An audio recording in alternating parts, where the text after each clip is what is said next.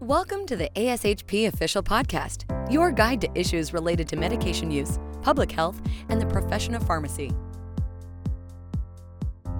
Thank you for joining us for the Therapeutics Thursdays podcast. This podcast provides an opportunity to discuss what's new and ongoing in the world of therapeutics. My name is Christian Kroll, and I'll be your host today for the ASHP Therapeutic Thursdays podcast. With me today is Dr. Joe Halfpap from UW Health in Madison, Wisconsin, who specializes in all things emergency medicine. Thank you for joining us today, Joe. Let's start talking about today's topic, which is the utilization of topical hemostatic agents, specifically within the emergency department. Before diving right into topical hemostats, let's first go over some background information. Hemostasis is an intricate process that requires a coordinated series of events to form a platelet, fibrin, clot. Within hemostasis, there are two main phases that one should consider the first phase, or the primary phase of hemostasis, happens immediately after damage or disruption to the blood vessel. This response promotes the use of vasoconstriction to slow the blood flow to that area. The reduction in blood flow allows for platelets to create a platelet plug, in which some cases might be enough to stop the bleeding. The second phase of hemostasis then involves the stabilization of that platelet plug and the formation of the fibrin clot.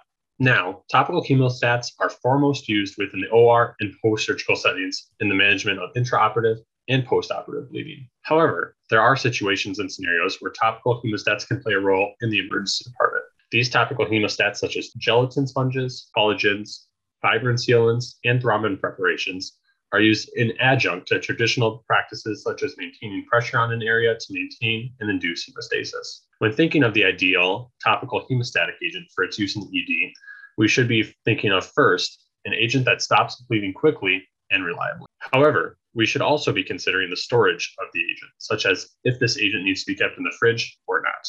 We also need to consider how the hemostat is prepared. Is this something that can be readily made bedside without extensive instruction, or is specific knowledge and training needed to compound the product?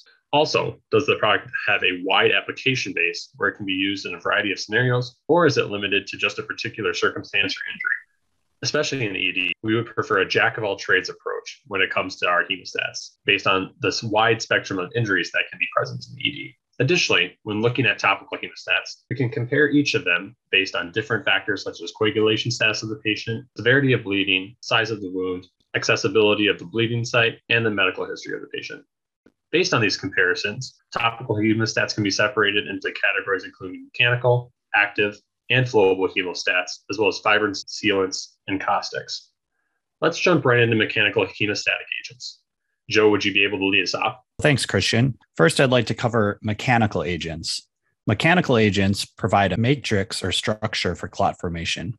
They don't contain any active clotting factors in the product. You can kind of think of them as providing a scaffold for which clotting factors can grab onto and start to form a clot so that they don't get whisked away by the flow of the bleed. Most of these agents also absorb some of the liquid in the blood and have the ability to swell to create a tamponade effect that may further help control bleeding. This swelling can, however, limit some of their therapeutic use because you don't necessarily want swelling in small compartments. This is a bigger concern in the OR and surgical cases where you might be using these near blood vessels or nerves that you wouldn't obviously want to obstruct. For our use in the ED, however, this is much less of an issue. These mechanical agents rely on the patient's coagulation system to form a clot. Patients with significant coagulopathies may need additional adjuncts other than just a mechanical agent alone. Often in the ED, these are the agents we are reaching for first, as they're simple to use and often the lowest cost of the topical hemostats. They are also readily available and don't require special preparation. Within the mechanical agents, there are four main types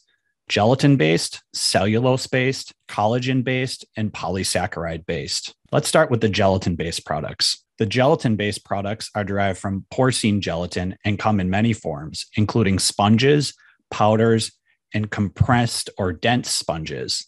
They are considered absorbable so they can be left in place if needed on the area of bleeding. One main advantage of these products is that they can be combined with active agents like thrombin as well. So the pads or sponges can be soaked in thrombin, or thrombin solution can be sprayed onto the sponge if there is difficulty with hemostasis and they work together to form a clot. These are typically the lowest cost of the mechanical agents in my experience and the products that we typically keep in RED. Common brand names are Gelfoam or Surgifoam. Now, cellulose, or I should say oxidized cellulose based products, are also very commonly used. They also come in quite a variety of forms, including a thin and thick gauze, powder, and a couple different kinds of pads with single or multiple layers with a cotton like consistency. These products also swell and often create a dark gelatinous mass over the area of bleeding. They are also absorbable, but they have a very low pH. And as a result of this, they are not recommended to be used with topical thrombin products as the low pH would inactivate the applied thrombin. The most common brand name of these products is Surgicel. Collagen based products or microfibrillar collagen are bovine derived products and available as both a kind of chunky powder and a foam sheet. These products also form a scaffold and they activate platelets, which leads to clotting. They are also an absorbable product. These products differ from the previous two in that they don't swell or they swell very little, which may be desirable in certain situations or applications. These products are recommended to be used dry, and they should not be wet with saline or thrombin, as it may decrease the activity of the product. The most common branded product of this class is Avitene. Finally, polysaccharide or starch based products are all powdered formulations. They are absorbable, but absorb much more quickly than other mechanical products. They dehydrate and gel blood to concentrate clotting factors and form clots, and thus should also be used dry. These products also swell up to five times of their original volume. Common branded name products here are Arista, AH, and Perclot. Of these, I've only used the gelatin and cellulose based products in the ED personally. Thank you, Joe, for that very thorough review of mechanical hemostatic agents. And I agree, I really only use the gelatin cellulose based products in my practice as well. Next, we'll cover active hemostatic agents. Now, active topical agents have biological activity and directly participate in coagulation by providing thrombin directly to the site in question. This direct application thus promotes clot formation. Compared to the mechanical agents, topical thrombins do not rely on intrinsic clotting pathways, which allows them to maintain activity in the setting of many coagulopathies or patients that are taking anticoagulants or antiplatelets. Compared to mechanical agents, active agents are generally more effective at stopping local bleeding, but come with being more expensive and having a more complicated preparation such as needing to be thawed or reconstituted. Examples of these agents include bovine thrombin, human pooled thrombin, and recombinant human thrombin. They are all equally effective for local or diffuse bleeding, but since these are protein based, there is the potential for allergic and potentially anaphylactic events. When administering topical thrombin, it is important that the liquid preparation is not directly placed onto the wound as it can easily be separated from the wound or washed away. To combat this, the thrombin should be applied with an absorbable gelatin matrix or soaked surgical gauze so pressure can be applied. With these absorbable gels, as many Joe described, if they are used, they should be moistened with the preparation compared to being drenched with thrombin. Finally, these agents should not be placed intravascularly as they can precipitate systemic thrombus formation. The next category of topical hemostatic agents is those within the flowable category. What do we need to know about those agents, Joe? I think of flowable hemostats as the big guns of the emergency department. Flowable hemostats are agents some of our consult services will often request in the ED. The clinical area I see this used most is by our ENT service for difficult posterior bleeds. This is where I personally see these products used, but they have many other uses in the operating room. These products consist of an animal derived, gelatin based viscous matrix combined with thrombin. So you're combining both mechanical and active agents. These products have a thick consistency that you can apply with a blunt tip syringe. One of the main advantages of these products is that they are able to conform to irregular spaces and also can be placed in difficult to reach areas. They also swell and can provide a tamponade effect and can be used in areas with active bleeding. These agents have also been shown to be effective in patients with coagulopathies. The downsides of these agents is that they do require a bit of preparation before they can be used and are typically quite a bit more costly to use than some of the other preparations. The most common available flowable hemostats are Surgiflo and FloSeal. Thanks, Joe.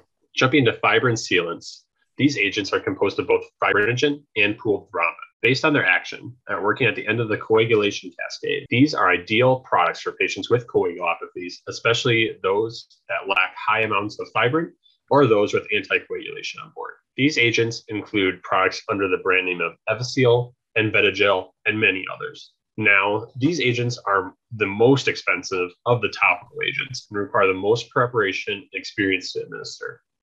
Because of that, these agents are usually limited to OR use at many institutions. Joe, would you be able to review the caustic agents and the application of QuikClot? So let's talk about some of the oldies but the goodies, the caustic agents. Some of these have been used for centuries. The two main caustic agents that we use are silver nitrate or ferric subsulfate, which is also known as Monsel's solution. They work by denaturing and coagulating proteins and causing tissue necrosis. This enhances thrombus formation and hemostasis. Silver nitrate is basically a chemical cautery agent. We most commonly use it for treating small areas of bleeding topically or on the skin, or most commonly in the nose. It is also commonly used for oozing granulation tissue around wounds or G tube sites. It can be used wet or dry, but if used wet, it needs to be moistened with sterile water, not saline. Saline is used to stop the chemical action of the silver nitrate and rinse it off the patient. This product will often sting or burn when used, so you may want to try to apply some topical anesthetics prior to using it. Monsel's solution or ferric subsulfate solution is a very acidic solution that is almost exclusively used by OB to treat cervical bleeding. It causes a similar effect to silver nitrate, but the iron can cause a more permanent staining of tissues which can be cosmetically problematic. Let's switch gears and talk a little bit about a branded name product called QuikClot. QuikClot is one of the topical hemostats we keep in our trauma rooms, but is much more commonly used by EMS and the military. QuikClot is a kaolin impregnated gauze. Kaolin is a procoagulant that activates factor 12 and thus hastens the initiation of clot formation when it comes in contact with blood. This product can be used by EMS or other first responders to manage acute traumatic bleeding for which tourniquet application would not be possible. When using this product, you ideally want to pack the wound tightly with the gauze and then apply significant pressure to the wound to tamponade the bleeding. Since this product may be packed deep into wounds, many of them also contain a radio opaque strip so that the product can be easily identified on x ray and removed if it becomes saturated and obscured from view. For those pharmacists that are interested in learning how to manage acute traumatic bleeding in the field, I would really encourage you to consider taking a Stop the Bleed course, or better yet, become a Stop the Bleed trainer and teach other people or other pharmacists how to save a life. I've found that pharmacy students are really eager learners and have been quite engaged in learning these techniques as well. Thanks, Joe, for reviewing both of those classes of topical hemostats and also for the plug of Stop the Bleed course. Now, our last class of topical hemostats is an all too familiar product within the ED, topical TXA. TXA has been decently studied in epistaxis, such as through the NOPAC trial and through other situations of bleeding, such as the IV formulation of crash studies or in situations with dental now, it makes sense to use TXA as a topical hemostat, especially as a local preparation where it can get high concentrations to a local site of bleeding when applied to some gauze and thus limit the systemic absorption of TXA. However, TXA does not have the rapid onset and clot creation ability that our topical thrombin has. So TXA should be limited to those with more minimal bleeds, such as dental bleeding or epistaxis. We talked about a lot today, and I want to make sure that we end with the top three points to know and consider about topical hemostats. First, while topical hemostats are widely used in the OR, there are still circumstances where their use is brought into the ED. And having an understanding of these agents can help to provide the best hemostat for that patient in a timely manner. Second, some of our most common agents include the mechanical hemostats and include Surgifoam and Surgicel, which swell, enacting a mechanical barrier to stop oozing and bleeding. Of these, only gelatin based products such as Surgifoam should be combined with thrombin. And third, there are many nuances of topical hemostats, including animal or plant derived or recombinantly made. Also, application techniques and swelling varies significantly between products, as does the mechanism of action. Having a basic understanding of these agents and discussing preferences with your ED and surgical colleagues will make sure you are using the products effectively for your patients and cost effectively for your institution. If you haven't before, I encourage you all to check out ASHP's clinical resources on emergency medicine. You can find member exclusive offerings, such as the recorded Emergency Pharmacist Series, links to articles and guidelines for emergency medicine, and other practice resources. Thanks again for tuning into the session and join us here every Thursday where we will be talking with an ASHP member on a variety of clinical topics. Be sure to subscribe to the ASHP podcast through your favorite podcast provider. Thank you for listening to ASHP Official, the voice of pharmacists advancing healthcare.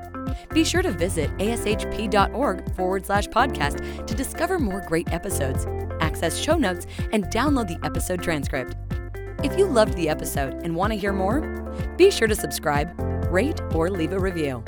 Join us next time on ASHP Official.